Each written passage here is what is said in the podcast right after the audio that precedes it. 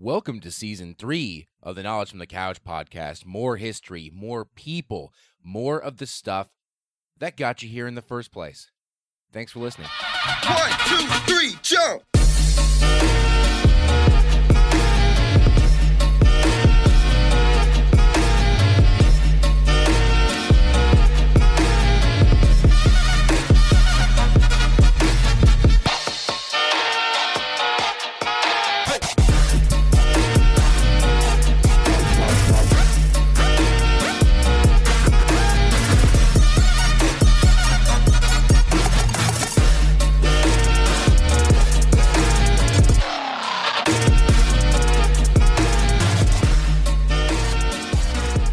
Hey guys, what's going on? Welcome in to the Knowledge from the Couch podcast.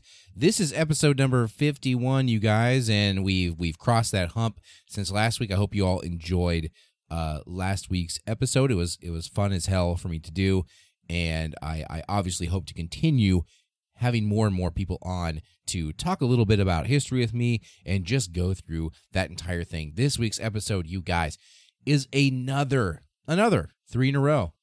Magic three, the hat trick, three in a row of guests on.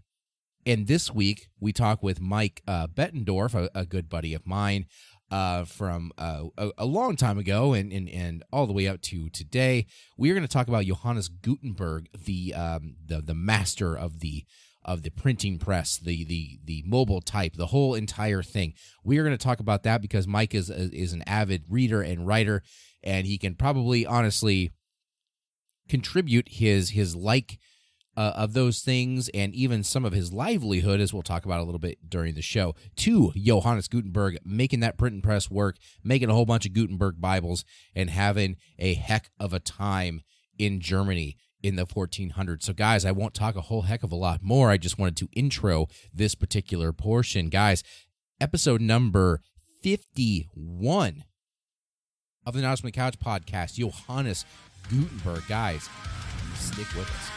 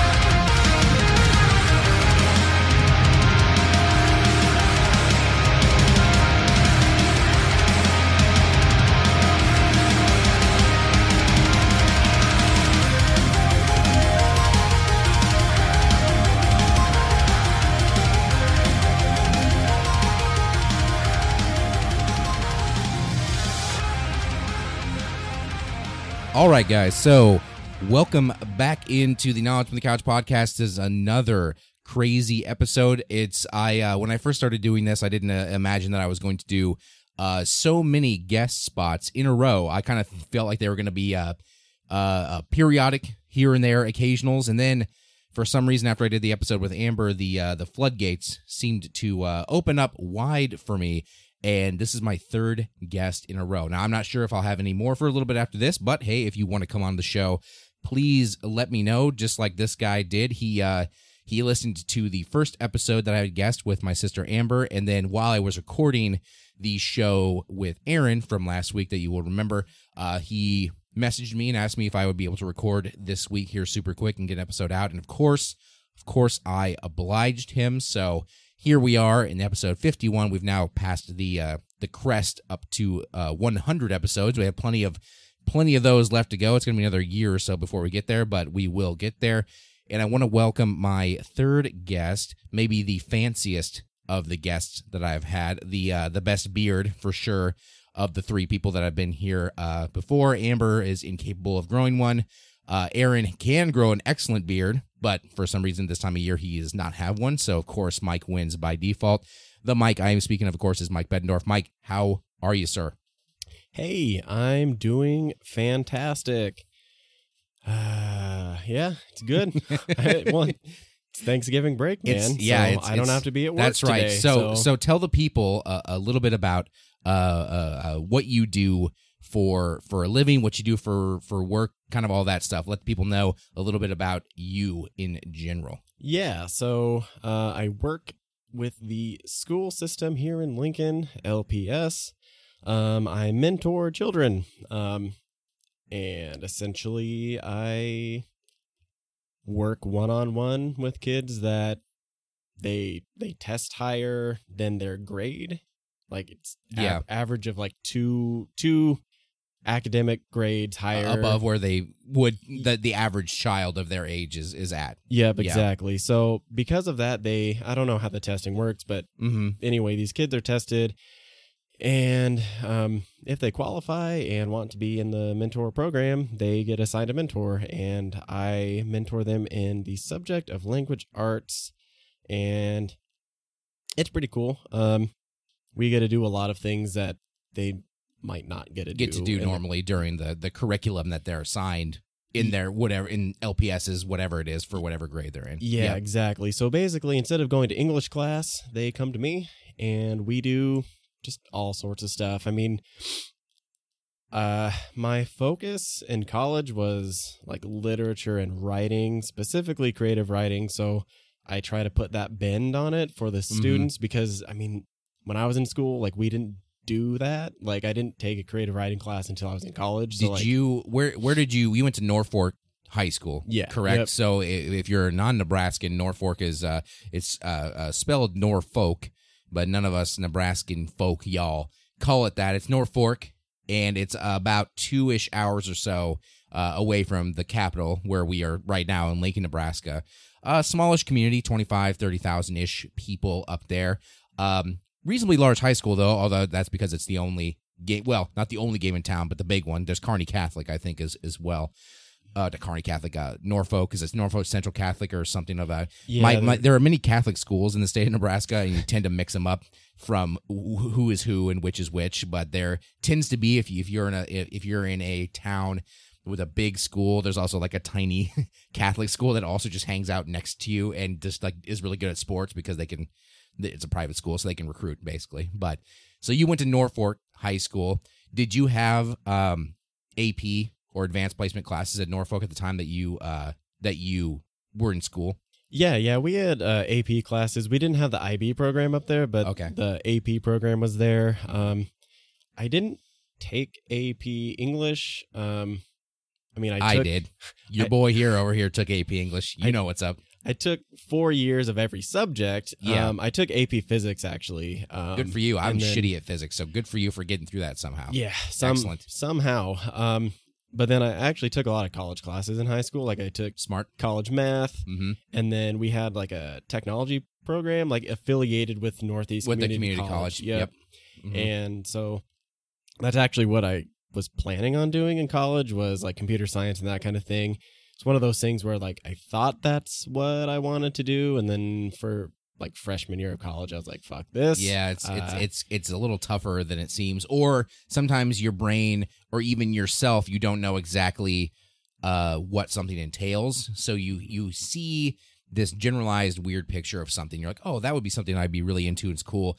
And then you get into it, and you're like, "This is fucking nothing, nothing like I thought it was gonna be." Like I have a similar story. Like when I went to high school, you know, I we had A P class and stuff too. I took uh, A P English and A P History. Which that one ended up, I guess, working out for my first degree in history. I continued doing that one forever. Um, and we had a ton of other ones too. But like I, towards the end of high school, as I was thinking about stuff like I was thinking about being into, I really thought maybe like being a psychologist of some sort would be interesting to me. So when I first got to the University of Nebraska here in Lincoln, uh, I was a psych major and I didn't know what to do with it. I didn't know what it all was about. I just said, hey, if you're a major in psychology, you know, in my head, anybody who was involved in psychology was like a therapist or a clinical uh, person of some sort. Mm, yeah. Not really thinking about the fact that probably the vast majority of psychology major people are researchers for the most part, right. Doing research, either carrying out other people's research that have come up with stuff or, you know, developing their own research. Uh, a lot of academic spots in um, psychology.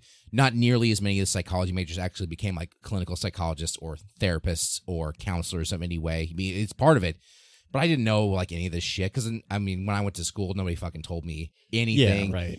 And you have this weird idea of what it's going to be. So then I switched my major halfway through to history, also not really knowing um, exactly what I was going to do in life. And then, you know, with that degree, I've now uh, dicked around for a billion years, it feels like, and then finally made a. Uh, A podcast, and that's uh, my crowning jewel achievement of my my history degree. I, I feel like it's the only time in my life that I've ever applied what I did in college at some point, you know, minus what I just did in college. That's a whole separate uh, thing um, to anything later in life. Because when I graduated school the first time, I didn't do jack shit compared to uh, uh, what what I wanted to do or what I did in school. And I feel like your story is pretty.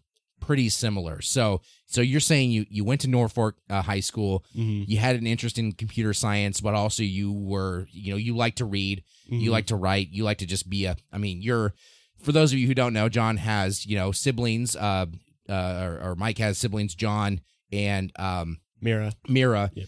And all of you, um, whether or not you're, you know, a hundred percent, you know, blood related or not, have a very creative bone in your body. You all do it a little differently, mm-hmm.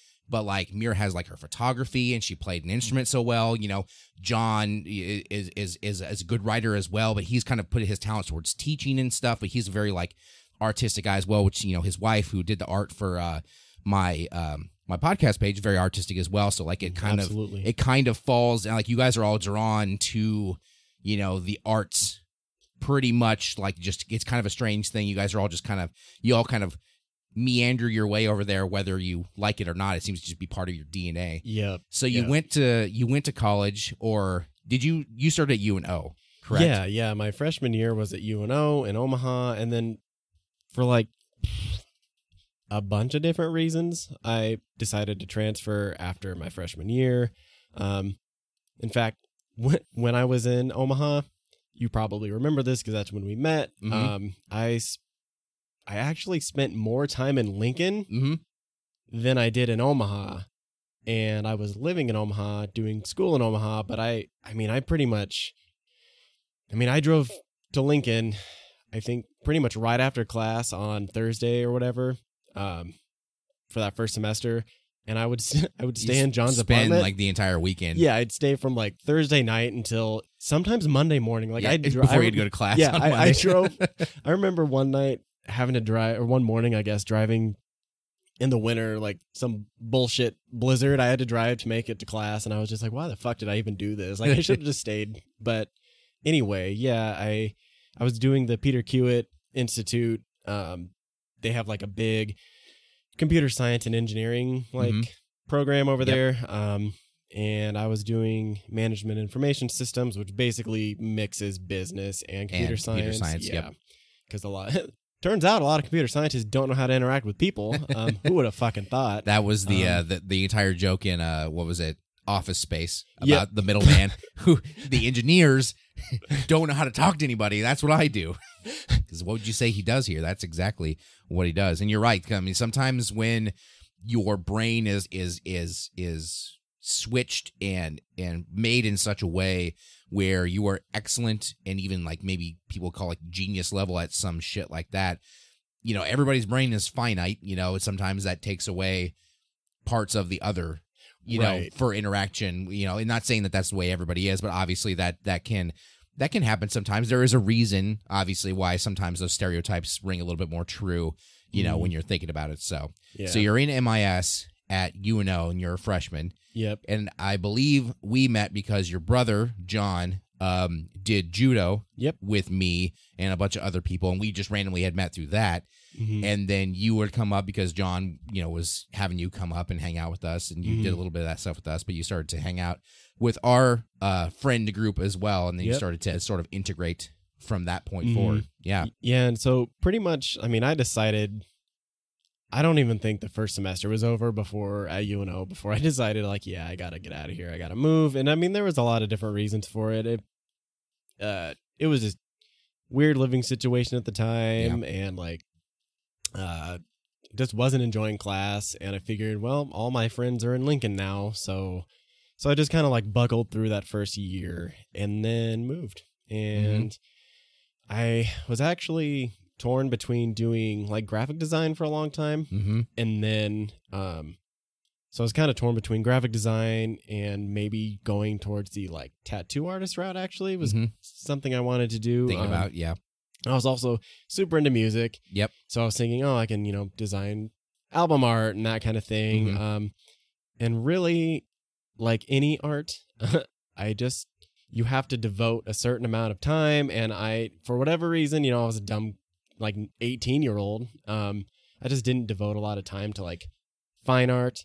And eventually I moved over into English, and like, I was more willing to devote time to like writing and reading and like learning that craft mm-hmm. than I was the fine art, even though I, I do have a fine art minor. mm-hmm. I don't do much other than like doodle and shit and stuff. But like, yeah. Yeah. But you happened to take enough classes while you were doing it to, to pick it up, but not mm-hmm. really such an intentional thing when it all came down yeah. to it. Yeah. Like I, I have a rudimentary understanding of a lot of concepts and things like yeah. that. Um, enough to talk with to talk people about, about but mm-hmm. but other than that, I mean, I'm not, I don't practice it very much. Mm-hmm. Like I, the last few times I've actually done any sort of art was other than doodling. Like I doodle all the time. Yeah. It's just the way it's like, just a thing you do. It's just yeah. kind of a, almost a nervous tick anymore. You just yep. have a pencil in your hand or a pen and you just draw, you know, yep. it's a thing you do. But yeah. the only other time I really do anything was actually when our uh, last guinea pig died. I yep. painted a big old picture of him. Um, kind of like that classic Biggie Smalls picture with the crown. Mm-hmm. I did it because we used to call him Piggy Smalls. Mm-hmm. So, but other than that, like that, that yeah. that's about. And that was extent. Inspiration striking you, or having a reason to do something. Yeah. You know? Otherwise, you never really had a good reason in your head, at least, to do anything like that. So you say, "Well, I'm never gonna draw a bunch of shit because why should I? You right. know, I don't have any reason to do so. There's e- other stuff to do." Exactly. Mm-hmm. And I, so, yeah, I just kind of fell into, I fell into creative writing. Um, in college, and that's pretty yep. much like I didn't actually do a whole lot of creative creative writing in high school. I read, I mean, mm-hmm. I've always been a reader. Like, mm-hmm. like thanks to my mom for that. She, yeah. you know, gave us a book every year for Christmas, and just one of those things. We just we're a family of readers. Just yeah, kind of the way it is. Um, I think that's a positive thing. I think reading, just even passively, just kind of reading every once in a while is is an excellent use of your brain space, because you're going to get, you know, an active exercise of your brain, you know, not only just reading words, but comprehending what's being said, you know, uh, weaving the story into your own mind's eye of like what's happening, you know, and mm. it's always kind of interesting when you read a book before it becomes like a movie at some point, and kind of comparing like what you thought something would look like in your brain as opposed to what it turns out on screen, somebody else's vision of it. And then when you read books afterwards, that's all you can see is like the, the movie version of it. Like right. if I ever read Harry Potter, all I can see is like the Daniel Radcliffe as Harry Potter. Like I just see those characters. They did such a good job with it. I'm just like, well, because I read Harry Potter and stuff before it was movies, um, at least because they started making them like while she was still writing. But mm-hmm. I remember reading the first two or three, whatever, before they started making the movies in, in, in, in general, you know, having a slightly different vision of it. But the second that they made those movies, I was like, well, this is just it. That's just, yeah. it is what it is now. Yeah. That, you know, but besides that, that point, you know, reading is a, is a, is a, is a great way to like, you know, exercise your brain in that way, and then you pick up, you know, you'll expand your vocabulary a great deal. Right. And if you, I, I feel like, I think everybody says this, but it's totally true. If you want to be a good uh, writer, you have to be a pretty avid reader. I don't yeah. think I've ever met a person, maybe somebody exists, some shitty writer who just puts out just gar- garbage content, like maybe L. Ron Hubbard or some shit. I'm rest in peace, not really. um, re- re- uh, writing shit like Dianetics and stuff. I mean, I, I can't see that guy being like a, a fucking prolific reader by any means. So I'm sure there are people out there who write and are just garbage writers and don't. But for the most part, if you've ever, you know, read an author's work, that author's probably read ten, fifteen times as much literature in their brains as they ever wrote. Right. You know? Yeah. Like, I, I mean, I follow a ton of writers and so on and so forth on Twitter and things mm-hmm. like that. And like, yeah, like you can make what you want of like what works best for you, how to write yeah. well. Like there's all sorts of like, this is what writers should do. And like, I, I don't really pay attention to most of that stuff. I think a lot of writers, like what works for you, like as long as you know it works for you, do it. Yeah. Um, and be diligent about it. But like the one thing I am very firm in is almost every single writer will be like, if you don't read, then you're going to be a shitty writer. Yeah, or, yeah. or or you're not as good as you could be. Yeah, you, you're like, you're you're missing any kind of potential that you could have unlocked had you just spent some time reading right. other people's works. Well, you know, I mean, I've written things where, like, I know some people are like, yeah, while I write, if I'm if I'm working on a book, they might not read anything at the time because they don't want to be influenced and that kind of exactly, thing. But yeah. like, um, I mean, there's so many times where I'll just be reading something mm-hmm. and I'm like, oh shit, like there, there is an answer that I wasn't thinking about mm-hmm. for a project I'm working on that comes about because I was reading something else. Yep. Or, you know, like writing to me, a lot of it is just problem solving and a lot of it is just, I mean, storytelling is yeah, pretty much problem solving in mm-hmm. a lot, in, in a, in a creative way, basically. Yeah. Um, but Yeah, you, you come with a story that you want to tell, and then you have to, you know, instead of saying, you know, in outline form, hey, this is a story about these three people, and this and this and this, and this is how this person meets, and then eventually this is what happens at the end. You have to, you know, embellish it a little bit, make a narrative and make a story that makes sense to solve whatever problem you've come through, you know, maybe saying, oh, I want this person to do this eventually, or I want these two people to have this kind of interaction, or whatever. Then you have to write your way into it. Which can be tough. I mean, it's not like writer's mm. block isn't a thing. You know, that, that happens yeah. to every single writer to ever mm. exist. I mean, besides maybe Stephen King, if that guy has writer's block, dude, he's he, he's a prolific writer. He's pumped out a vast swath of works. It's like he never stops writing. So yeah, well, and it's funny you say that. I haven't, I still haven't read his book on writing, which I need yeah. to. I need to. Um, I hear it's amazing. Um, and I actually don't even, I don't read a whole lot of King. Um. It's one of those guys I've been meaning to like yeah. get into more. Um, Famous like, for a reason, but obviously not everybody's read everything he's you know, right. written and ever. Like, so, like my reading list is just it's insanely it's more long. astronomical um, than you could probably ever actually accomplish in your life. It, oh, absolutely. But King, part of the reason he's able to like put out as much as he does is mm-hmm. he has a an like an extremely rigid writing schedule that he sticks to, and like yeah. that's. That is so much of it. And I mean, something I've been really shitty about actually the last couple months. I haven't really written nearly as much as I would want to. I've been busy doing other things and all that. But like King's got like his mindset is, I think he, he writes like certain number of words a day, which I know. Yeah. Some people, they say do a thousand a day, yeah. which if, if you're writing a typical document, a thousand like words, is five, five ish pages. pages. Mm-hmm. Yeah. Um, it doesn't might not sound like a lot, but it, it it's something. I mean, if you if you knock that out for ten straight days, that's fifty pages. You knock it down for one hundred days, that's five hundred pages of work. That's a lot in yeah. a third of a year, you know. So mm, and he, but he just he has a routine and he sticks to it. Um, mm-hmm. and I mean, not that this is an excuse. Granted, his success has allowed him to be like to yeah to to keep that routine. It's his job, mm-hmm, and he can like, dedicate one hundred percent of his time to the craft that he. Has made it for himself. Exactly. Mm-hmm. And like, so like if you're, if you're just starting out writing or trying to dabble in it, like if you can't keep that kind of routine, like don't beat yourself up because mm-hmm. that's, that's something that I'm, I'm really bad at. Like I beat the shit out of myself all the yeah. time about not keeping goals or not keeping yeah. it. But I mean, cause you want to be a writer. I mean, obviously I know I've talked to you many times and, Uh, I understand that that's definitely what you want to be, mm. and you've been published at least the one time I've seen here lately. I'm sure it's been more than that, but you know, I know you want to continue to expand upon that stuff. So I can understand why sometimes it feels like you're you're either running up, you know, a hill made of molasses, or you just literally feel like you're not going anywhere, despite how hard you're working. Or you know, either way, you you feel like, well, if I just did this, then maybe I would be able to pop over the hill. But I didn't do it. I'm just a piece of shit. You know, I we all have those same like self doubt thoughts. Right. You know, it's kind of so. I think it is good advice just to say, you know, it's okay to backslide sometimes. It's okay not to do exactly what the things you are. Eventually,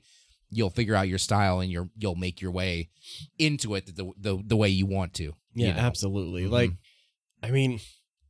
Yeah, pretty much. Like, you have to be hard on yourself to an extent, but I mean, don't be your own whipping boy, you know? Yeah. Like, you, you can yep. only, like, you know, you can you can only expect so much out of yourself. And yeah. I, I feel like it's all about setting realistic goals. Yeah. I think a lot of people's problem, and, you know, I've kind of learned this over the past four or five-ish years that I've been doing stuff in my life, that when I was a lot younger, you get this really uh, a grandiose thought of life, and you go, mm-hmm. you know, like say you graduate high school and you're in college, you're gonna you go, I'm gonna go to college and I'm gonna graduate with this degree and I'm gonna get a job doing this. Very general, broad goals that are very mm-hmm. far off. That there are so many little things that can happen in between time. They do happen. You know, they yeah. happen to you, they happen to me, they happen to John, they happen to everybody, mm-hmm. where stuff gets in the way and you don't accomplish it, and then you feel like a failure in the end. And you you aren't. It's just that the goal you set was so so grandiose, so broad, so non-specific that, I mean, if you solved it, it almost, if you were to accomplish that goal, it's almost like by accident that you just happen to like get yep. lucky and do whatever you did on the way to get to that point. You right. know? So they all, and I always say to people, you know, the best thing I can think of is, you know, just make little goals that are, you know, measurable. So, you know, if you got it or not, and you can mm-hmm. kind of see where you are, and specific, you know, where you say, hey, I'm going to, like your Stephen King example, he, he might make a goal, say, okay, I'm going to sit down at my typewriter today and I'm going to type out one thousand words, and that's going to be my goal today. It's measurable, it's one thousand words, easy to figure out if you did that or not. Mm-hmm. And today, so it's timely, you know, hey, I'm going to do that today. And you off and running, and it's pretty easy to say, hey, you know, I made my goal, and I did it, or I missed it. What can I do to like modify myself to like either start accomplishing this goal more often, or maybe I should like lower my expectations a little bit, start achieving those goals, and then build yeah. as you go, you know, continually to to do what you want to do. And eventually you build those in blocks and you get to wherever you want to be. Right. You know? Exactly. And like being, keeping them malleable is a huge part of it. Cause like for a while, excuse me. No, you're fine. Uh, I, I was cranking out a thousand words a yeah. day sometimes. Um, and it felt awesome. Like you at the end of the day, you're just like, I am fucking doing this. Yeah. This is you're great. Like, I'm writing. Look at all the shit I um, made. Yeah. But then like, I mean, shit happens. You, mm-hmm. Life don't feel well yep. or or whatever, whatever mm-hmm. excuse, many, whether... Many things that could or can or will happen. happen. Yeah, and like I, for a while I was like, Sh- shoot, if I can get one hundred words a day, I'll be happy. Like, mm-hmm. like, and then this last year, year and a half or so, um, like the goal, I, I didn't like write it down or anything, but it was just kind of up in my head. I was like, hey, I'm going to start um, submitting to...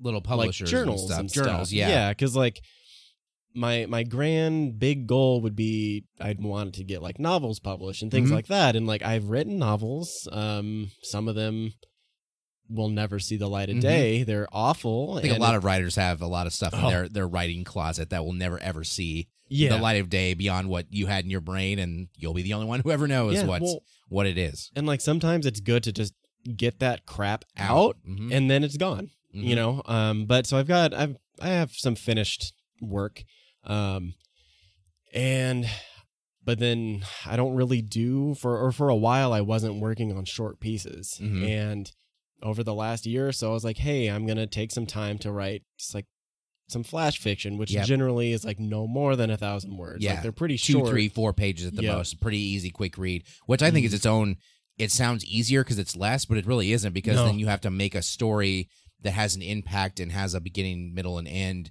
that goes somewhere in a very short amount of time. Mm-hmm. I feel like that would almost be more difficult than writing like an expositional, like five hundred page novel where you can meander around everywhere. When you got to make a story happen in three fucking pages, that seems it, uh, its own kind of tough to me. Yeah, it's it's a, it's its own thing. Like you have to, your real estate yeah, is very limited. limited.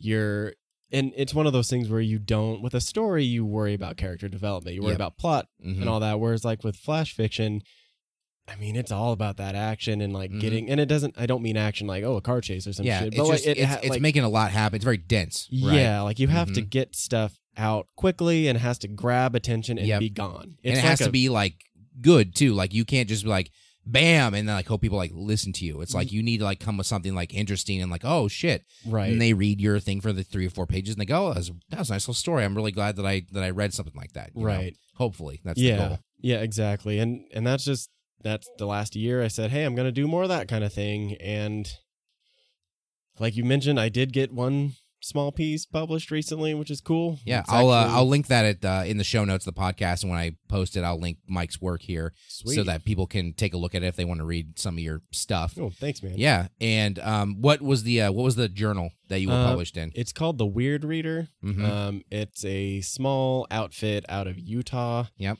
Um, I think I'm in their third volume, so I think that's. They've got three volumes right now, mm-hmm. and it's just, it's kind of a mixture of...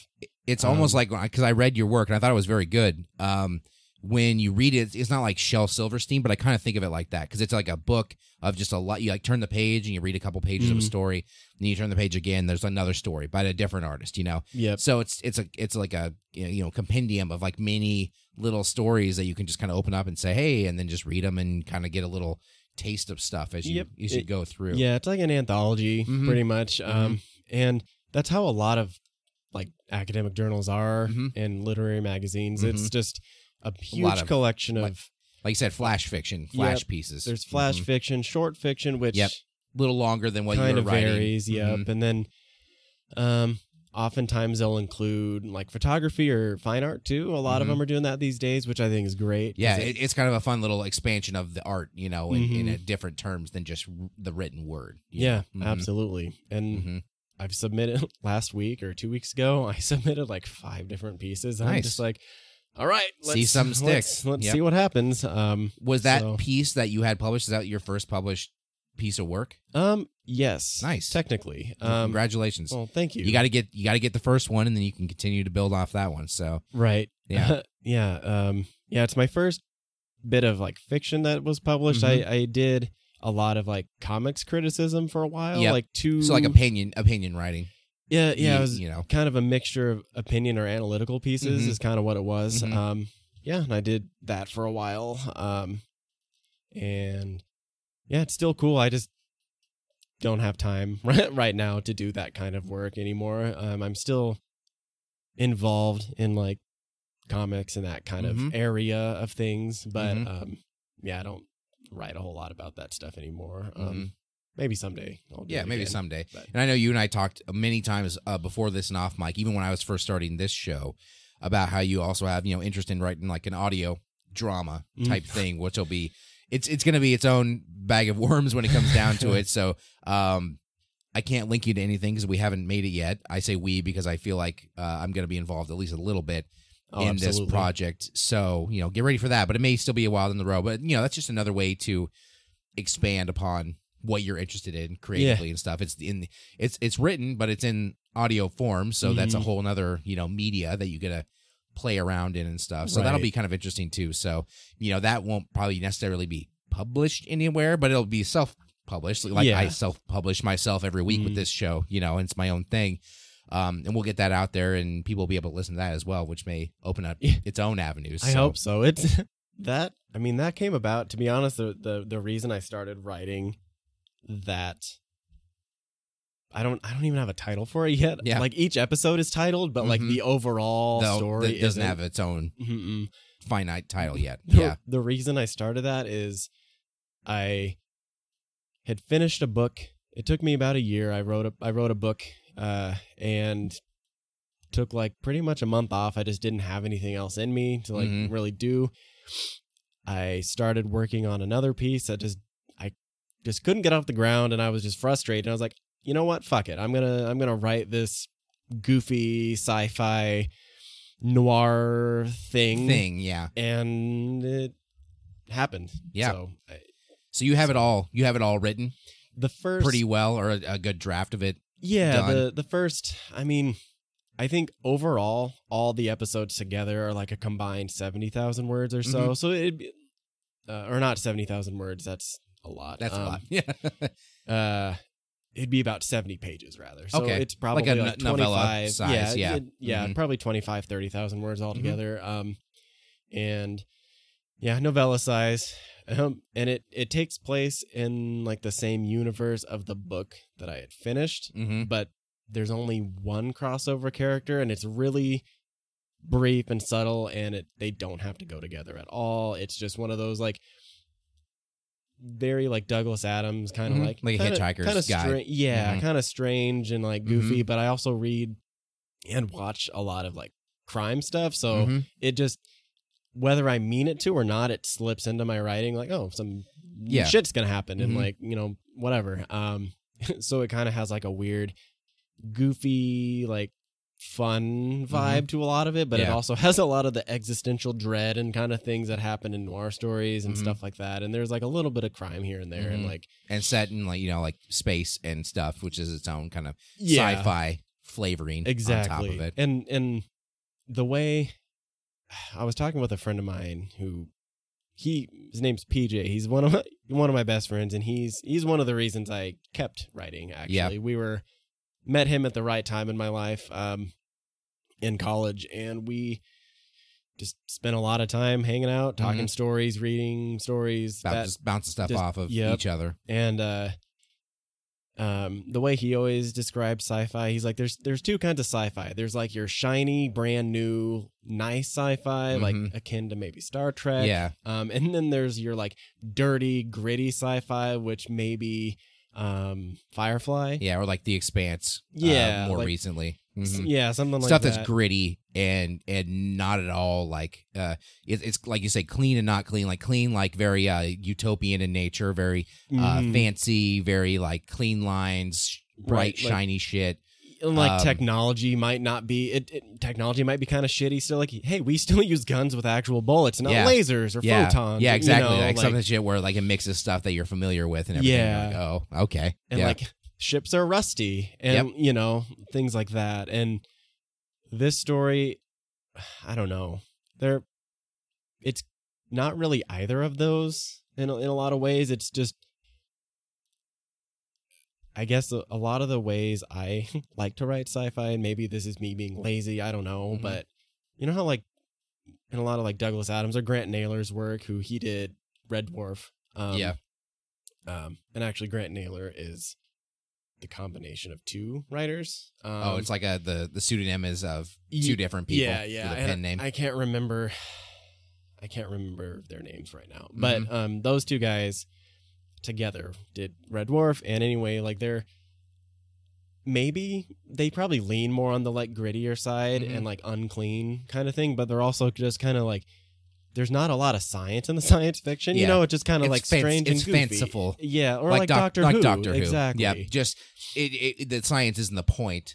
It's right. just part of the narrative a little bit, but the point is like the character interactions and the weird shit that happens between them while they exist in this like absurd reality, right? You know? it, it's almost like so many people are gonna hate me for this, but like science fantasy and I like yeah, sci-fi yeah. and fantasy are very, very, very different. Yeah, in a lot but, of ways. But sometimes a lot of people combine the two in various ways, you know. So it's not a complete leap. Yeah, I don't like think. the the science and science fiction for me, it's it's more of a conduit to tell mm-hmm. the like goofy shit that I want to yeah, say. Yeah, it really all depends on um, like how scientific you want to be. Like some people write to be like, you know, this is as, as sciencey as I want it to be. Like The Martian is, a, mm-hmm. you could technically probably call that a science fiction novel, mm-hmm. and he tries his best. Um, the author's name escapes me now as well, but I read that book after having seen the movie, and it's mm-hmm. actually pretty well done. It's very interesting. It's compelling.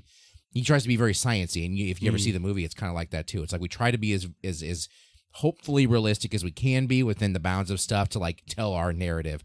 So like the fiction part is very driven by the science part, but like you're saying, sometimes you can really start to bend the rules, and like it, yeah. it just becomes another like template that you can use to tell your stories, and you can bounce stuff off of it.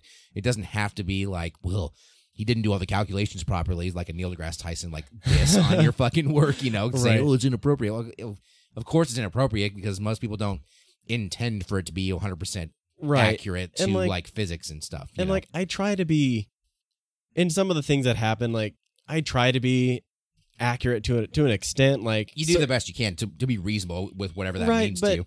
For for me, the suspension of disbelief is it's just something you have to have, have when to reading have. Fiction. Yeah. Like yeah, it, that's the fiction the, part. It's exactly fiction. Like I'm mm-hmm. not writing. Not it's not nonfiction. Like you're telling a story that happened. It's a story you made up. You know. Right, and it's like it's not about the science. It's about.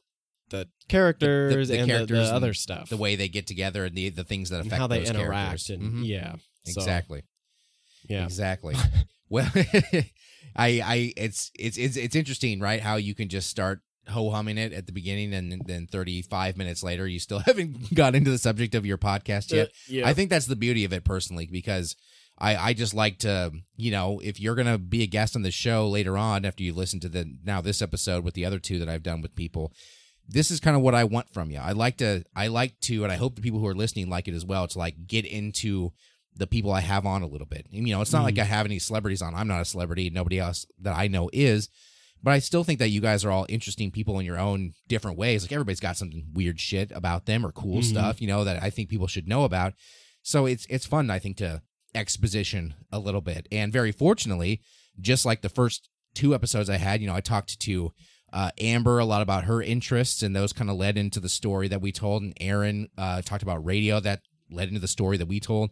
And very similarly in this episode, um, what we've been talking about for the past nigh on half an hour really leads pretty well into talking about this gentleman and telling a little bit of a story about that guy, because without, you know, him, and that could be probably argued a little bit, but probably without his particular type of invention and, and the spread of that, we wouldn't have so much easy access, or the world wouldn't have had so much easy access to literature that helped, you know, boom that sort of thought science, you know, for mm-hmm. for many hundreds of years, not just with, with creativity, but for people to, you know, uh, put out literature to be read by others. You know, the, the American Revolution would be a lot different many hundreds of years after this guy if you can't, you know, write pamphlets and put that shit out to, like, you know, get support from those people, like get the mm. fervor of the people. Without stuff to read and distribute, you just fucking can't. I mean, it's, it's, you can be a town crier, but your range is fifteen to twenty meters probably, whereas a, a, a written word can go anywhere, you know, yep. as far as you want it to go and reach somebody's, you know, brain that way. So, you know, today we are going to now discuss, after uh, many, many minutes of hanging out and just chit-chatting like buddies, we're going to talk about Johannes Gutenberg. And you probably, not Steve, not the actor, Steve Gutenberg, um, who you've all seen. And I I, I it, can't even think of the movies that he's in uh, now, but he was so fucking prolific in like the eighties and shit. Steve Gutenberg was in, was in like every fucking movie. The one that comes to mind most um, is just It Takes Two. It Takes because Two. Of my yeah. age.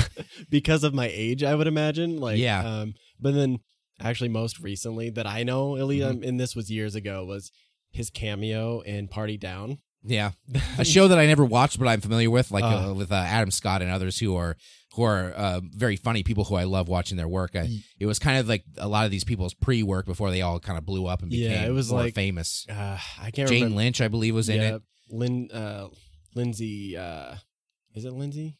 Uh, she's in.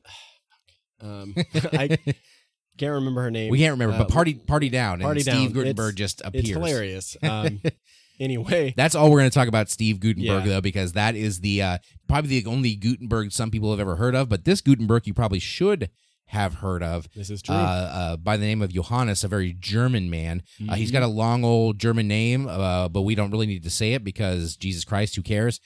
If you talk about Johannes Gutenberg, you should be talking about this particular gentleman. So I'll let Mike take it a little bit from here, but that's the subject, and he is a very important man in the history of writing. So, so Mike, tell me a little bit about Uh, Johannes. Start from the beginning. Let's see yeah, what we can um, unpack with this dude. Let's see here.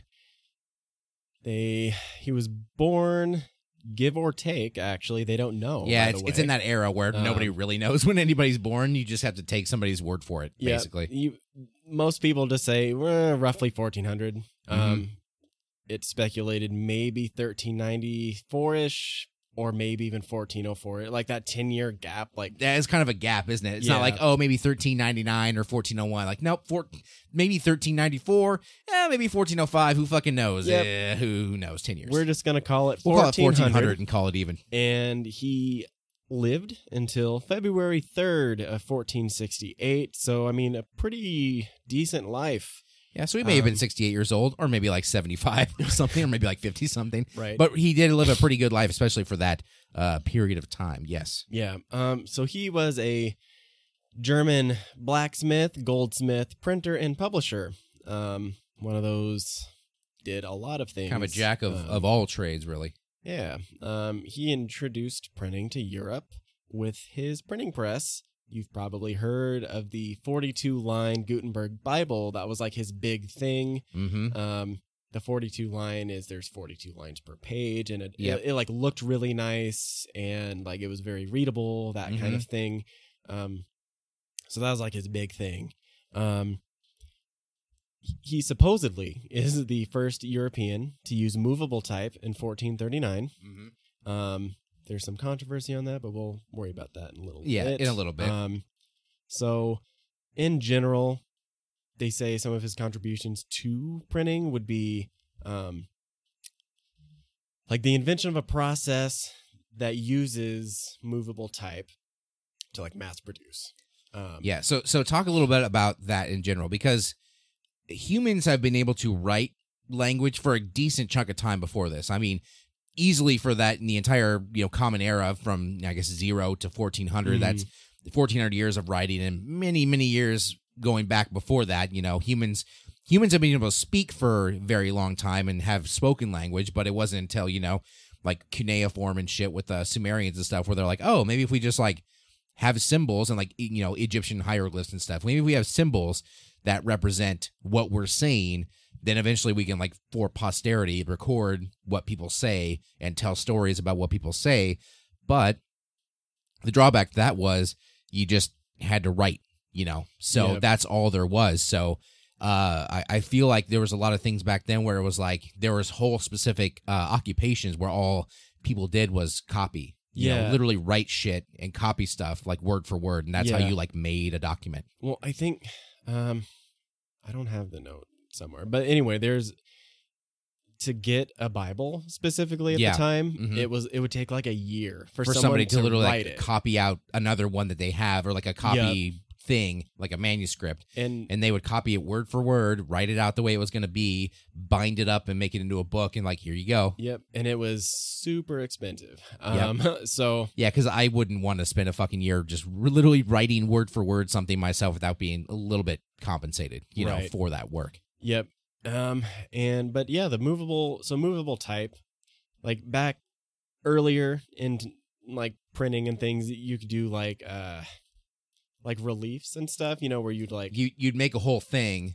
Yeah. Like a whole big wood block or something. And then you would yeah. like put ink or whatever on it and make it. Mm-hmm. So you could distribute that, but that still also takes an amount of time to make that relief. And, and like, it's only good for whatever that relief is, you mm-hmm. know, so you could build a relief. But if you made you if you made an entire relief of like the Bible, let's say, that relief might take up your entire fucking shed, you know, on different yeah. wood blocks that yeah. you have to put ink on. So it's like, well, you can maybe mass produce this a little bit more, but at the same time, like, it's still kind of a fucking annoying. It's still going to take a while for us to like do the shit that we do, you yeah. know. Yeah.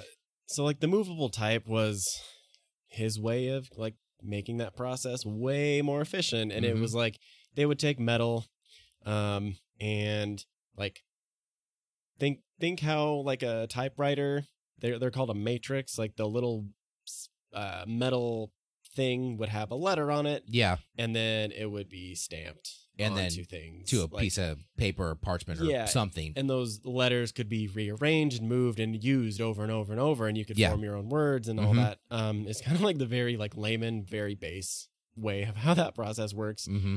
But so like if you've ever seen a typewriter, like all of those little keys or whatever have the basically a little matrix on it, and then mm-hmm. they get lunged forward onto the ribbon, which is soaked with the ink, and then it like stamps it onto the the, the, the paper, whatever the paper right? is, yeah, whatever um, the thing is. And this was not quite the same, but it's it, the process. The was concept very, is very similar. Yeah, yeah. but the. It was similar to an agricultural screw press is what they mm-hmm. called it, which there's like a screw that, you know, you would twist and it would like press down. Mm-hmm. So like the the stuff would be pressed onto the paper, and yep. then essentially these, um, yeah, like the molds, I guess they're adjustable molds is mm-hmm. basically what they are. Mm-hmm. And you'd have all your letters, you'd shift the type around, so on and so forth. They also used like an oil-based ink, which was a little different from some of the other stuff they were using. Um, mm-hmm. It was more suitable for adhering to metal, whereas the last ones would use wood. Would use wood, yeah. yep. So, and then actually the the ink was carbon-based. Um, it had like copper and lead and all sorts of other shit in it. I think it had titanium. Mm-hmm. Um, And it was actually described as almost being more of a varnish than an ink. Mm-hmm. So, yeah. Yeah. So, um, I mean, when you're thinking of just when you, I, you know, it's always interesting to me. I always like to kind of peel back away from just, you know, his accomplishments are amazing. But you think about like the timeline of humanity doing stuff. When you when you can only transfer documents in the most basic of ways. So saying, you know, going back to um, somebody writing something over and over again and copying mm. it, that really puts a gigantic sort of bottleneck on how much can literally be out there, because mm-hmm. it's literally as much, you know, you, you have to have a certain supply that can be copied on. You only have so many people who can do it, and it kind of feeds back into itself. So a lot of people back in these days were illiterate. I mean, and, and before that, illiterate, not because they were dumb, because there was no good reason to learn how to read. Right. Because you never had stuff to read.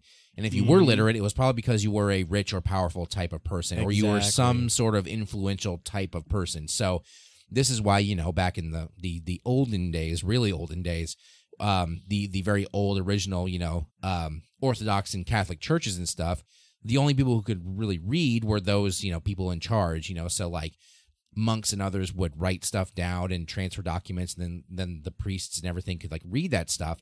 So really, if you're a person just sitting there getting the word read to you, I mean, you just kind of had to take their word for it that they were reading exactly what was said there. And they probably were for the most part, but there's still, when you look back at it now with your twenty twenty hindsight, there's, you have to have some doubt, you know, because I mean, they, get, they don't know. I mean, you could say whatever you say, and mm-hmm. then somebody's like, I don't think that's what it says. And then you're like, prove it, you dumb idiot. You can't read. So, right. like, what are you going to say? Like, I, I read exactly what you're going to say. So it takes the power of literature out of a lot of people's hands when it's so focused in this, like, really slow-moving way that really only a few people can use it. And then, obviously, like you're talking about reliefs and stuff, more and more people are able to use it. But still, it's pretty, pretty well in a pretty narrow band of people who can really use it effectively for any good reason, you know? And so mm-hmm. people, and like I said, it feeds back into itself. If you don't have to, if you don't have to learn how to read or do that stuff, your, your, your descendants will never learn how to read because you're not going to be able to teach them, and there's no reason to teach them.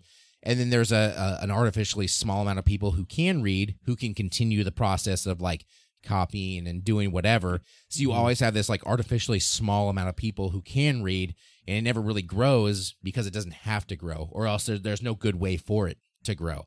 And right. now all of a sudden you have this dude who, like we were talking about the reliefs, if you have to like fill an entire shed with a bunch of wood blocks that make the Bible, this guy now can literally just like take a page, take all these little letters, and just start lining them up in like the the lines, these little line types. And I, I wish... This is sometimes I wish we were a visual podcast, because you could, you know, there's there's YouTube videos of like old Gutenberg type presses that mm. people use. And it's really interesting.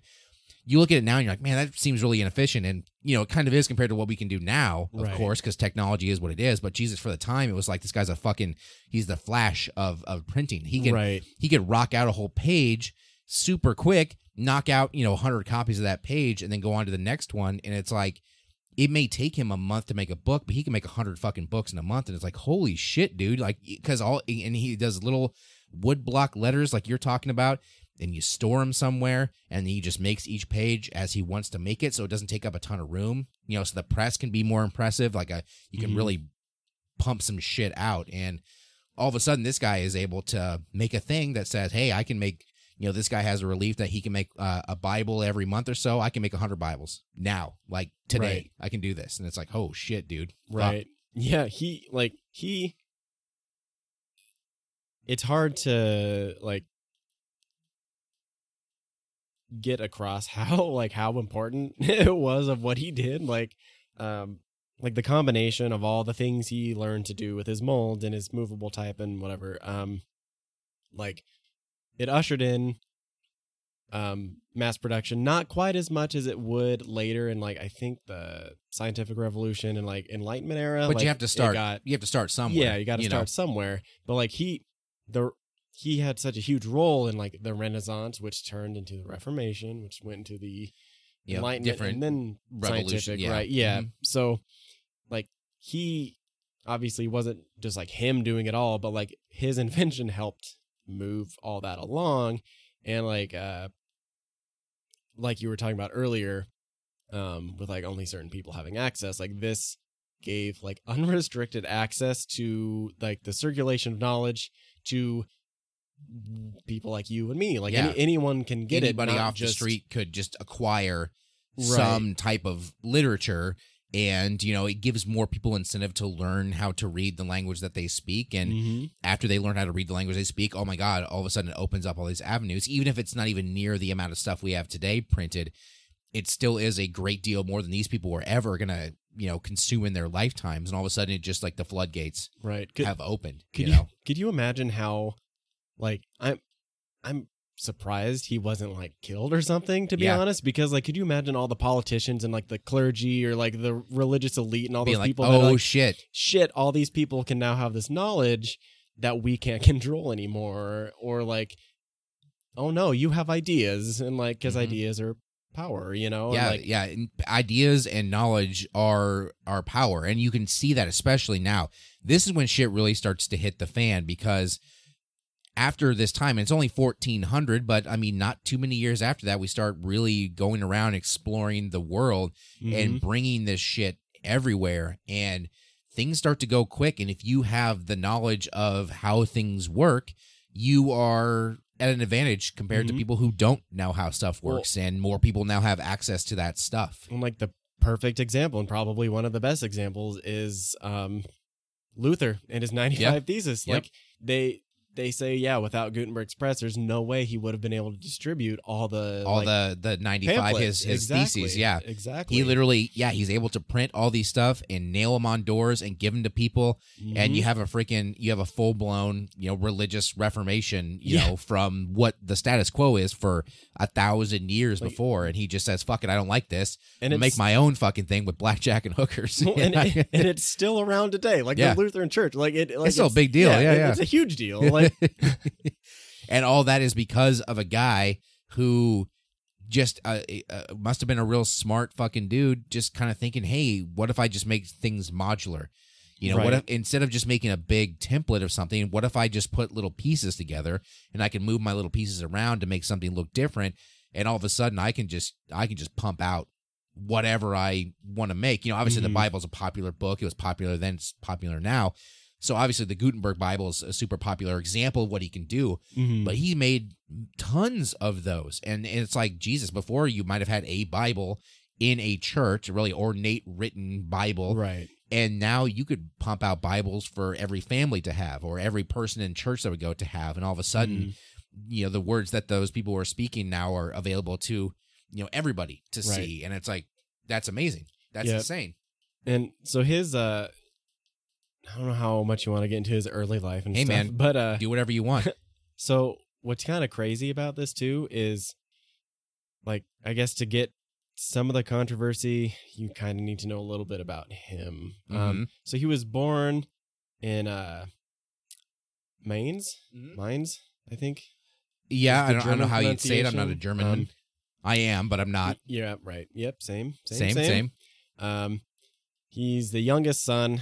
Uh, in his family, there was more, let's see, they had to leave his town that he grew up in because um, some shit was going on with the patricians in the area. Mm-hmm. Um, uh, there was like an uprising against the patricians, and his dad was a patrician, um, which is, you know, like a fairly well-off kind of person. Mm-hmm. Um, his dad worked with the ecclesiastical mint, so he already like he grew up knowing the trade because his dad was in the trade, yeah um which is, you know, kind of how it went. Mm-hmm. But um they even working and making like fucking uh well he's like a goldsmith and a blacksmith, so yep. like pressing metal and having worked mm-hmm. with metal for a long time, that kind of helps the basis of what he'll eventually you Dude, know make yeah. himself. And he apparently I think he was like involved with the Uh, seat at the um, assizes in the forgery cases in the like courts, mm-hmm. um, which was kind of interesting, which probably is where a lot of his dad's like status came from, if mm-hmm. I was willing to bet. Yeah. Um. But let's see here. So there was an uprising in around fourteen eleven. So he may have been six. He may have been fifteen. Who who knows? He could have been a little um, baby boy or a, basically a full-blown man by this point. Who, who knows? He was of age-ish somewhere around then. Um, and they were thought to have moved to, let's see, Eltville am Rhein, which is Altavilla, um, where his mother had inherited an estate. Um, according to some historians, it basically like Jesus, you don't know much about his like middle early life. Like it's like, okay, he was born and then now he's this age. And in, and that and doesn't like, surprise anybody because like we're just saying for the last twenty minutes, you know, nobody was printing shit about people. Yep. So unless you had done something amazing or you were like some sort of nobility, there's no reason for anyone to have really written about you in any sort of way, you know, mm-hmm. probably what a lot of the, the, the, the things that we're getting, like, here's where he's from, here's what he's doing, is probably from, like, written records of, like, existence in a place. Like, this is your father, and he has five kids, and, you know, Johannes is one of them, and then they kind of happen to be here, you know, while this was happening, and they happen to have this thing. So then you can sort of, like, piece a story together based on his life. But he hadn't, obviously, invented his printing press yet, so there was really mm-hmm. no reason for him to be famous like, no, in any way. Yeah. Yep. So basically, for like political reasons, they think he was in Strasbourg, mm-hmm. um, where he had some connections, and then it is maybe assumed he studied at the University um, of Erfurt.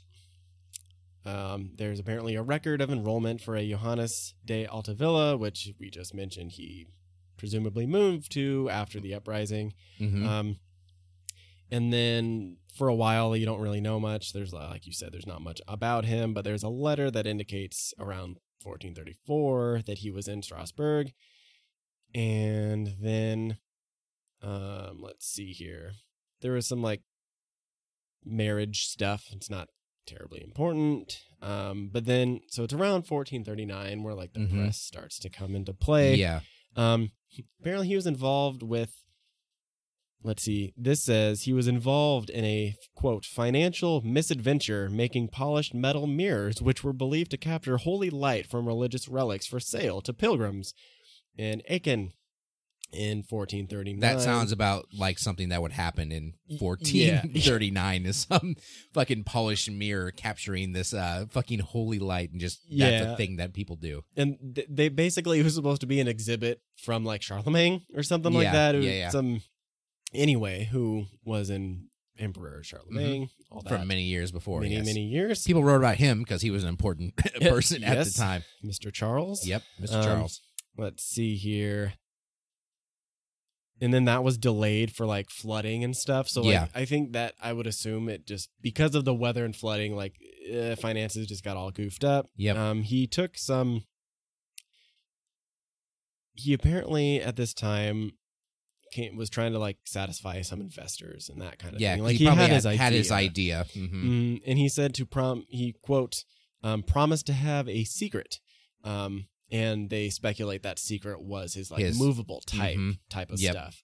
Um, and then this is where the controversy kind of comes in, where like a guy, a Dutch man named Lorenz, uh, Lorenz, I would imagine, I guess Lorenz Koster. Supposedly came up with the idea of printing as well. Mm. Um, and it's not surprising because a lot of times in history, and we've, you know, I've gone through this a bunch of times in my show too. Oftentimes, if you are the most famous person to have done something, it doesn't necessarily mean you're either the first or the only, you know, especially because human beings all have this kind of, you know, equal uh, ability of, of intelligence. Mm-hmm. So it's not outside the realm of possibility that some other dude somewhere else had also thought of something like this and, right. come up with something like that. It's just that that guy didn't get, you know, the notoriety that somebody did, and it's the way history works sometimes. Yep. You know? For better or worse, it just happened. Apparently, yeah. legend has it that for Koster, the idea came to him like a ray of light. Of course. Um. Yeah. Yeah. It's it's and it's funny too because you say it like that, like he was like some sort of like divine uh, inspiration or some muse.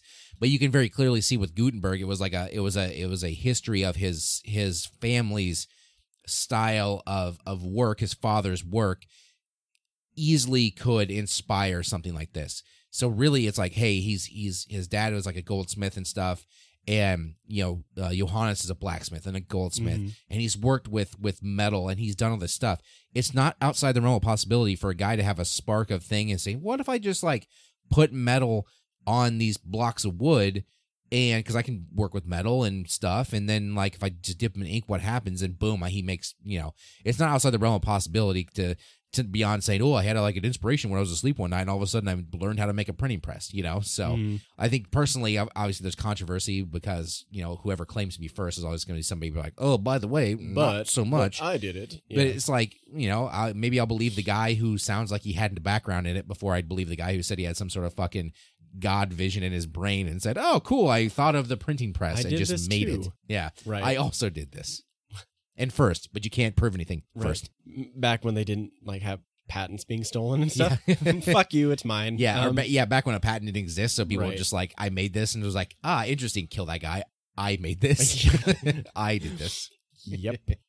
So there was, like, some, there's a gap of time where basically it said he worked on his press, he unveiled yep. it, yada, yada, yada, and then in, like, fourteen forty-eight, so nearly a decade later, yep. he was back in Mainz. Um... took out a loan from his brother-in-law, which people assume was for the materials to, to like, make it, make it mm-hmm. right? Um, and when it's funny, they here it says they, quote, call it related paraphernalia, and I was like, printing Par- paraphernalia? Of course, uh, yes. Um, but uh, talking about weed now. Yep, Gutenberg. I feel like anytime you ever hear the word Uh, paraphernalia, it's only ever in reference to fucking drugs right. now. Oh, like, yeah. Nobody ever uses that word, which is a good word. Paraphernalia is a really, yeah, it, it's, it's a, a nice, word. Fun little word. You never use it for, like, you know, fun stuff. Like, oh, I, I went to a party and they had a ton of, like, balloons and streamers and paraphernalia for parties. We, even when I say the word now, I'm like, yeah, it's a party that they balloons and, and streamers and also, like, weed and heroin and meth everywhere. So, you know, printing. Yep. Print, he, so he, he gets a loan from his his uh, step bro or not step bro his uh, bro in law. Yep. And uh, for printing paraphernalia. Yeah. So supposedly, probably. And it says that he may have been familiar with intaglio, intaglio. I don't know words. Um, printing. Um, and it is claimed that he had worked with. Hold on, let me get through ex- your notes a little bit here. Explain what that is. Mm-hmm. Oh, okay. It's basically the, that's right. It's like the opposite of a direct, like, relief print. Yeah. Is what that is. The in- intaglio, I would imagine. Mm-hmm. Sounds like it wouldn't have the J sound. Anyway, um, it's claimed that he'd been, like, he'd been working on copper engravings yep. and that kind of thing um, with an artist known as the Master of Playing Cards. Which sounds like something out of, like, fucking Final Fantasy. It sounds, yeah, sounds like it's like an anime character. Right. Steve uh, Gutenberg or Steve Gutenberg. Johann. Johannes goes on an adventure to meet the Master of Playing Cards. It's like a quest he opened up, and he has to go. Uh, he has to go hang out with the Master of Playing Cards for a second to, like, unlock a skill. His his and level first up season quick. is his first season is learning this skill. Yep. Crazy hair. I just imagine him with like a like. Basically, I'm thinking of Yu-Gi-Oh! Because of cards yeah. now, and then, like, I think of uh, Pegasus and his, like, crazy-ass hair. Anyway, he's the Master of Playing Cards. He's the Master um, of Playing Cards. Anyway, I should look more up on that guy. He sounds kind of interesting. He sounds like an interesting dude. Maybe we'll it, talk about him later. Right. Who knows? Master of Playing Cards. The Master of Playing um, Cards. But then uh, it says his opera- or his press was in operation by fourteen fifty. Mm-hmm. Um, there was a German poem that had been printed. And it was possibly the first thing printed on his press, which is cool. Yeah. Um, and then get this. This is kind of interesting, too. Yeah. Um, it says that he was... Gutenberg, he was able to convince a very wealthy moneylender, if that people may know as Faust, um, Johann Faust, mm-hmm. for a loan of eight hundred guilders, which I don't really know how much that would... It's like just fake money.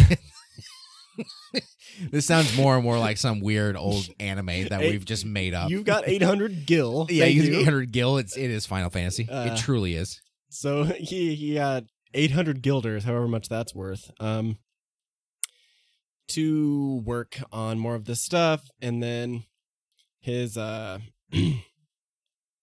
oh yeah, uh, Faust's son-in-law also joined the enterprise, so on and so forth. He, mm-hmm. His son-in-law...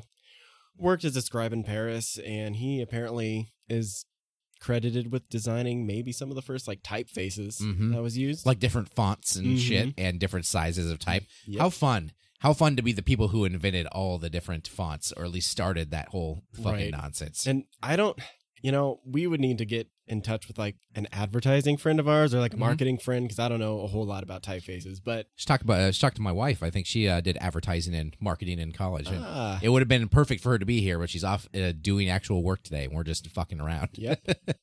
Yep. Yeah, you should totally ask Emily about that. Yeah. I'm sure she has a lot more to say about typeface than I can. Than either of us really know anything about. So. Yep. Um, but yeah, I guess his workshop was in Hof Hombrecht. A distant relative owned that area. Um, it's not clear when he conceived the whole Bible project, but he apparently borrowed another eight hundred guilders from Faust in like fourteen fifty-two, and then some court case stuff happened because apparently um, Faust was like, he wanted his money back. He's like, well, what the hell, man? Like, uh, he like he accused him of misusing his funds. Yeah, and I don't know what they mean by that. Like, he probably it, just yeah didn't think that. Oh, I thought I bought this, but all of a sudden you have this thing. Like, what the fuck, right? Man? Like, th- this isn't what I thought you were gonna exactly do what with you're this. gonna do. Yeah. Um, But even though what he did with it was fucking super impressive. Yeah. You know, oh, insanely absolutely. cool. But and it's crazy because basically Gutenberg is one of those kind of sad stories where he kind of got a shitty lot mm-hmm. at the end. Um, so basically the court decided in favor of Faust. Yep. They gave him control over the Bible printing workshop and half, half of the Bibles that he had printed. So I don't know how much you could sell that stuff, like, what, what two hundred guilders? I don't fucking know. But uh, anyway, he, he had access to half of all the Bibles. Yeah, so a and, bunch of what Gutenberg basically couldn't afford to do anyway. He just took half of it, and he was like, it's mine now. Yep. Like, have so fun. He essentially went bankrupt. Yeah. Um, as, then, as, as what happens with a lot of these fucking guys who come up with some shit like this, they're just, like, poor. Right. They die alone, bankrupt and shit, because nobody understands, like, the, the magnitude of these things till many years later, right. often. So he, but apparently he had another small printing shop, participated in more, like, Bible printing, that kind of stuff. Um, it says around Bamberg in fourteen fifty-nine, um, which, let's see, it seems that he had to at least supply the the type for it, and then but it's hard to know because apparently none of his books have his has his name on it. He just so like, he just would print them, but he never yep. like said, "Hey, this is printed the, by the, the Gutenberg boys." Yep, exactly. It was just so like, like I just did it. The end. So like, could you imagine like having some fine I don't know some ancient person finding like, "Oh, I found this old ass Bible in my grandparents' castle's mm-hmm. attic or some shit," and like. I don't know, like, what if it was the Gutenberg Bible? You wouldn't know. It doesn't have yeah, his name in it. It's um, true. I, I I feel like you probably could know, because I think they can find out these days.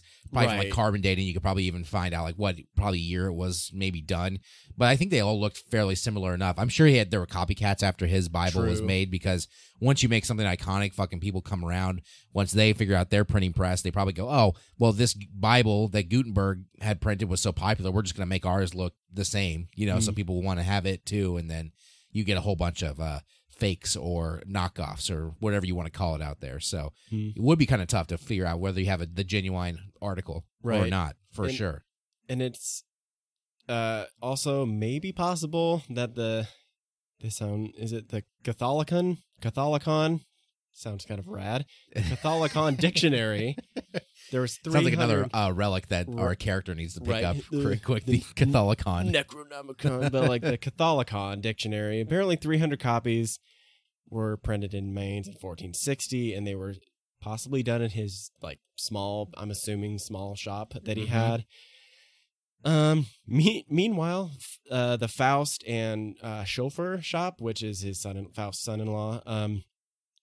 was the first in Europe to bring out a book with a printer's name on it. Mm. So they were the ones who were like, hey, we're going to put our names on this shit. Um, and it was a Psalter, like salt, like Psalms, like P S A L T E R.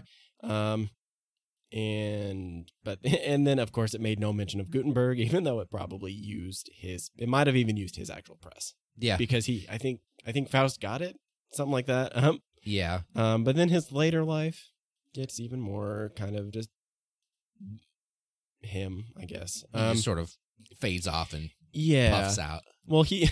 So it says in fourteen sixty-two, mm-hmm. uh, there was a diocesan feud, and there was like it was sacked by the archbishop, mm-hmm. um, Adolf von Nassau, and Gutenberg was exiled as an old man.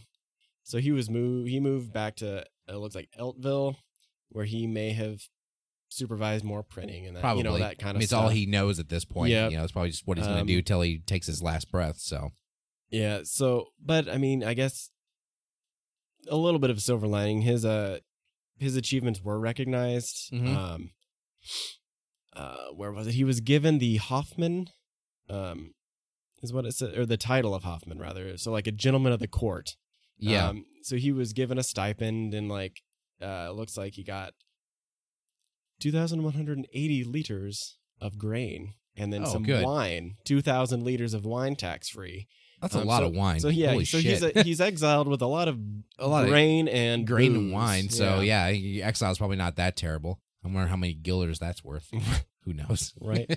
uh, but yeah, I don't know. He died in fourteen sixty-eight, so he had three years to get through all that wine, I guess. Yeah, um, probably passed his wine off to whatever children he had made. So mm, yeah, right. I, I feel like the biggest thing with with Gutenberg here wasn't necessarily, and obviously. At this point, people were smart enough to say, holy shit, we can print stuff. Obviously, Gutenberg's mm-hmm. like a genius in some way. Uh, we're not going to give him the genius label maybe just yet because this guy's like suing him or it's a whole, it's it's foggy, you know. Yeah. And then eventually, you know, so he's still recognized during the time that he's alive that, hey, you made something pretty fucking cool, dude, because, mm. but nobody, nobody during this time could have ever, like we were talking about earlier, like understood the magnitude of what this means, you know, because once you start a piece of technology, like, and it's good, all people are going to do is continue to work on it, continue to work on it, improve, improve, improve. Mm-hmm. And it gets to the point where you can print shit just mega fast, you know, from the point where you're just printing books to then you're printing daily pamphlets and newspapers where you're just cranking shit out, new stuff all the time. And it's like, none of that would be possible without somebody coming up with a way to do it quick. Yeah. In so, the first place. So let, let's put some perspective on this real quick. Yeah. It says, um, so the European output yeah. of printed books circa fourteen fifty uh, to eighteen hundred. About, so from the like, time he started the his press to eighteen hundred. Yep. Uh, so in the fifteenth century, yep. it was, God, like there's not even a number on the scale. Yeah, because um, the first half of that century was nothing the, until he came up with his thing. So like the sixteenth century, it was right around... Uh, two hundred million, I believe. That's a lot numbers. already. But then, by the eighteenth century, it goes up to just under a billion. Mm-hmm. Like it, it just spikes almost like by half, or it doubles. Yeah, like, like every just, century, it doubles. Yep. Um, and it's just it's ludicrous to think like how big of a how big of a like, deal thing that was. This yeah, is, yeah, like it's it's insane. Um, and then. I guess some of his legacy you could um, talk about a little bit. Um, uh, some of the, a lot of the printing apparently shifted to Venice for like, which helped a lot with like the Latin works yep. and things like that, Latin, which is great. Greek works probably, mm-hmm. I suppose as yep. well, some uh, classical work. Mm-hmm. Mm-hmm. Uh, so that was a huge thing. And then there's the Gutenberg Museum. Um, which is in, like, Mainz. Um, mm-hmm. And then one of the coolest things, I think, is called Project Gutenberg, um, which is the oldest digital library commemorating him. Um, and basically what Project Gutenberg is, is, like, I, I'm surprised how early, and, and by early, I mean it's still relatively new in the grand scheme, but... Um, When the project in, started, it started in nineteen seventy-one, man. Yeah, like they were Before they were digitizing. Yeah, they yep. were digitizing stuff in nineteen seventy-one. Yep, started by a guy named Michael S. Hart, um, and basically he started it to digitize and like archive classic works mm-hmm. and so on. Um, it has like fifty-seven thousand titles in it, so like he's, all for free. Yep, you can just go and read whatever you want. fifty-seven thousand yep. books. Mm-hmm. Yep, it's insane. Um, yeah, that's probably one of the most yeah. like. nods to him. Yeah, would, a straight know. up nod to say, yeah, this is definitely like, this is Gutenberg. This is who we're referring to as this guy, right. for sure. And, I mean, beyond that, like, I guess there's, I've got some other stuff in my notes, but yeah, it's whatever. But and we were talking like before we started recording, but mm-hmm. like how this was just the West, of course. Like they were already doing some printing stuff over in Asia, yep, mm-hmm. uh, and the East. Um, like a couple hundred years before he was doing yep. his thing. Yep. But you know, whatever. Um, he, I would imagine, like you were talking about, it probably was more suitable to like the way their language is written and things mm-hmm. like that. Um, but I mean, it doesn't necessarily surprise me that, yeah. like you said, I mean, humans have been doing this, you know, the same idea doesn't just roll around into like one person's In one head. person. Usually yeah. there's multiple people have multiple of the same idea, you know, then it, it always becomes this, this fuzzy thing where people go, oh, did somebody uh, steal somebody's idea or copy somebody's idea without permission or whatever? Mm-hmm. And especially in these times when people are so fucking far apart, you you tend to kind of side with the fact that, yeah, people probably just had a a, a, a parallel thinking yeah, I, and, event where it's like, yeah, this guy thought of the same thing that you did. Mm-hmm. It is what it is. You know, like, either they got there first or you did or something, whatever it is. You know, you, you both got to the same spot eventually, right. you know, separate of one another. And, and in the East, obviously, they were... Yeah, it's so they, fucking they, far away. And they were no so way. fucking huge, yeah. too. Like, yeah. they, like I'm sure... I'd have to look into it, but I'm sure whoever like started it over there was a huge deal oh, and yeah. like made a huge deal all over mm-hmm. that area. Whereas like Gutenberg in the West, you know, yeah. like Europe, and then it spread around, around, yeah, and then so yeah. Um, what else? Um, I feel like there was something I was going to talk about with the the method, but maybe not. That's okay. I feel like we've covered a pretty good chunk of mm. kind of what it is. I feel like the biggest part about Gutenberg's story really isn't exactly about the man himself, although it is interesting to kind of see like where he came from, what he did, and like kind of what happened to him. It's really just another, just look at this insane thing that this guy did and look at our society now. Mm-hmm. And you can't just say, well, of course, it, if we didn't have Gutenberg, we wouldn't have this, because somebody probably would have come up with something. But yeah. because of what Gutenberg made and what people did, we were able to print and make more printed books and works, and more people learned how to read, and those people passed on to their kids how to read, and more and more and more and more people became literate, and more and more and more works came out there. More novelists started to exist, so a lot of the classic work that you see from the you know, the seventeenth and eighteenth and nineteenth century wouldn't have existed without a way to publish that work. And a lot of people wouldn't continually, like Mike, be inspired to write mm. and read if you didn't have anything to write and read about, you know? So it, it directly affects you um, because, it, it, you know, without this guy, you don't have whatever part of you wouldn't exist anymore, mm. you know? I'm holding my phone in my hand right now. I have, you know, access to most of the world's works, like in a very small handheld device. And it's crazy to think that this started back with a dude who was just putting little blocks in a in a line and printing it uh, with ink and stuff, and all of a sudden the world becomes a lot bigger and a lot smaller at right. the same time. It, it becomes bigger because everything explodes with knowledge, but it becomes smaller because we can all be interconnected and we could all read what other people are thinking. I mean, reading is just basically telepathy between two people. I mean, you fucking put words on a page and then you read them, and it's all of a sudden in your brain now. Right. It's kind of a and weird thing. So...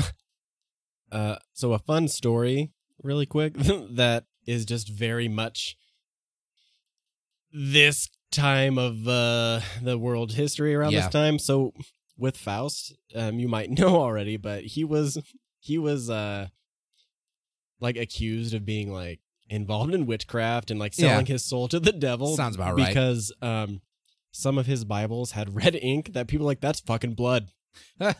Witch, you yeah, you like, witch. You killed anyway, you, you killed young virgin like, ladies to make that uh, red type, right, you and, fucking witch.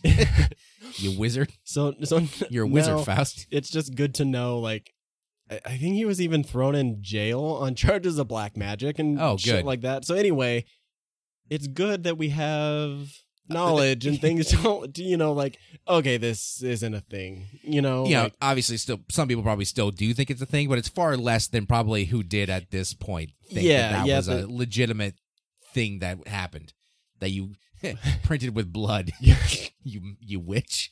You fucking black magic demon. Faust. He's like, no, man, I just put, okay, well, I guess I'm in prison now. Oh, shit. Yeah, oh, whoops. I guess this happened. I guess this but, happened. Yeah, I think that's hilarious, that story. It's a, it's kind of a fun little aside to just be like, hey, this guy is making a scientific uh, achievement in the midst of just insanity that fucking people yep. are still in the middle of. Like, the world's a weird place, and sometimes I always think about how we've gotten to where we've gotten and mm-hmm. how much cool shit we have now and how we could easily just not have all that cool shit because some fucking crazy person who it, it, imagination gets the best of them and mind runs wild and they believe in some sort of insanity. And it's like, well, and they go fucking, you know, kill somebody who's right. like a smart person. And that's probably happened well, plenty of times oh, in, in, in history. Um, both people we probably know about and people we don't know about. I mean, mm-hmm. who knows who's been just like some... some dude with like an idea got murdered, and it's like he would have been the next, you know, big thing, but right. you well, never know now because it's, it's the end of it, you know. Right. So. Well, and it's funny you say that because last week, so I was listening to uh, you and Aaron talk, and yeah. I mean, same kind of shit happened mm-hmm. when uh, Tesla lost all his research, his life's worth of research, like yep.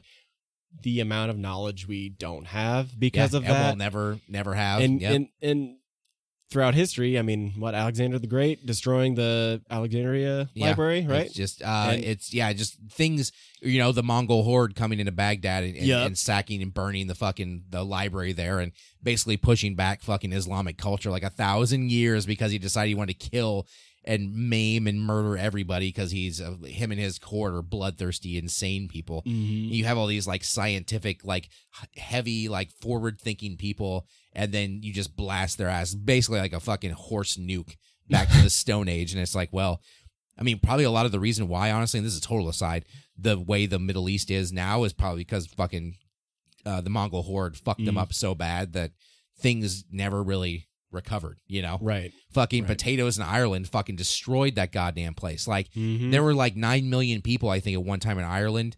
And the, the the troubles and the blight and everything just like destroyed that country where they still don't have as many people in that country now. Like the population's never recovered. Mm. It's fucking twenty eighteen and there's only like six million people in Ireland. Like mm. they, you would think something like that would bounce back, but it sometimes shit really fucks something up and and it, it doesn't, you know, it, it it's the humanity and the, the way the world works is a weird and crazy thing. So, uh, Uh, the moral of the story is if you're if you know somebody who's smart, you have a smart kid or whatever, like protect that idea with all you have because yep. it may be the next big uh, thing. Maybe mm-hmm. not, but right. maybe that's the whole point. Could be. It yep. might be. Could be. So I think with that, I'll uh, I'll I'll end the episode here. We've been going for quite a bit of time, but it's mm. been super fun. It's flown right by. Indeed. Um, you can find me on Twitter at Kyle Steinhauser. You can find the show on Twitter at The Couch Pod. I should post those a little bit more often than I do, but I don't. I'll try. Whatever. We'll see how it goes. Uh, search Knowledge from the Couch podcast on Facebook. You can find us there. I usually post when the episodes go live every single week and kind of go from there. Um, you can find me on Instagram if you want. I don't really post a ton of stuff there, but I am there. Uh, search Kyle F. Steinhauser on that one. Email the show, knowledge couch at gmail dot com if you want to. Um, and you can find this podcast literally anywhere podcasts can be found. Um, Apple Podcasts, um, Google Podcasts, Spotify, Stitcher, and everything else in between. Just search Knowledge from the Couch podcast. And if you see a picture of three people sitting on a couch, uh, that's the correct one. That's the one you want to listen to. Uh, Mike, what do you got plug-wise? Where can people find you? Uh, um... If you want to be found. Pretty much just Twitter. I mean, mm-hmm. you can find me at Bearded Bets. Mm-hmm. Bearded T T S, correct. Mm-hmm. Yep. Um, Facebook. I mean, I'm there. I just don't. I don't really use it for much, and I don't really any anyway. Like, yeah, it's the way things are. Yeah. Um, yep. And yeah, you don't need my email. It's fine. Yeah. Uh, and, and, unless you're like a publisher or something, like that somehow stumbled upon this and want to talk to me or an agent, then sure. Um. Yeah. Hit me up on Twitter. I'll, yeah, I'll, yeah. I'll contact you there. Hit him up at um, Bearded Bets on Twitter. He will get to you there. Um, in the show notes and stuff, I will also publish like links to uh, Mike's work and everything if you want to go read that kind of stuff. And yes, also go to my Patreon and, and put a little money towards this fucking show. That would be super cool. Uh, Patreon dot com slash Kyle has a podcast because I do. I have one of those and you're listening to it right this very second. Guys, I think that's all we have for this week. Another nice lengthy fun episode uh, I've had. I'm really, I'm really happy that I finally decided to uh, take a dip into the uh, the ocean of guests. It has been uh, very rewarding for me to have people come over and talk with me. Um, It's made the podcast better, I think. I've had a lot of positive uh, reviews from the first two mm-hmm. uh, that people have enjoyed listening to those. Um, I, I I feel like it helps get, get people a different perspective and hear a different voice that just, than just mine. And it, it's kind of a nice little break from just the repetitiveness of just doing like a single one-off kind of podcast, you know. Indeed. So um, so thanks for coming on. I yeah, really thanks. appreciate it. Um, John, uh, Mike's brother, if you're listening, you are invited at some point. Uh, just let me know when you want to come on and we'll do a, something similar. And anybody else, if you are, uh, I would say, within listening or driving distance of me, if you live here in Lincoln, Nebraska, or if you're close by and you want to come be on the show, I don't give a shit what you want to talk about. Honestly, if you don't even come with like a subject prepared, I don't fucking care. Like, we can talk. Mike and I talk for like half an hour plus about nothing at all, and it just is what it is. I like doing that. It's it's a fun little excursion. So if you're interested in being on the show, let me know. Uh, we can make something happen. I know the holidays are kind of tough for people to get around and, and do stuff now, but if you have a free day and I have a free day, we should get together and, and chit chat and have a little fun. So until next week. So I, I know last week I said that maybe this week's would be a solo one, but then we kind of got uh, together here. So fifty-one um, today's is going to be another, obviously another guested episode. Eventually you'll probably hear a few solo ones here and there because I don't have unlimited guests. So Um, but yeah, we'll probably get back to seeing or hearing some of the regular stuff, but either way it works. Thanks for continually supporting the podcast and tuning in. And guys, live long, as Spock would say, the Star Trek character Spock, and prosper.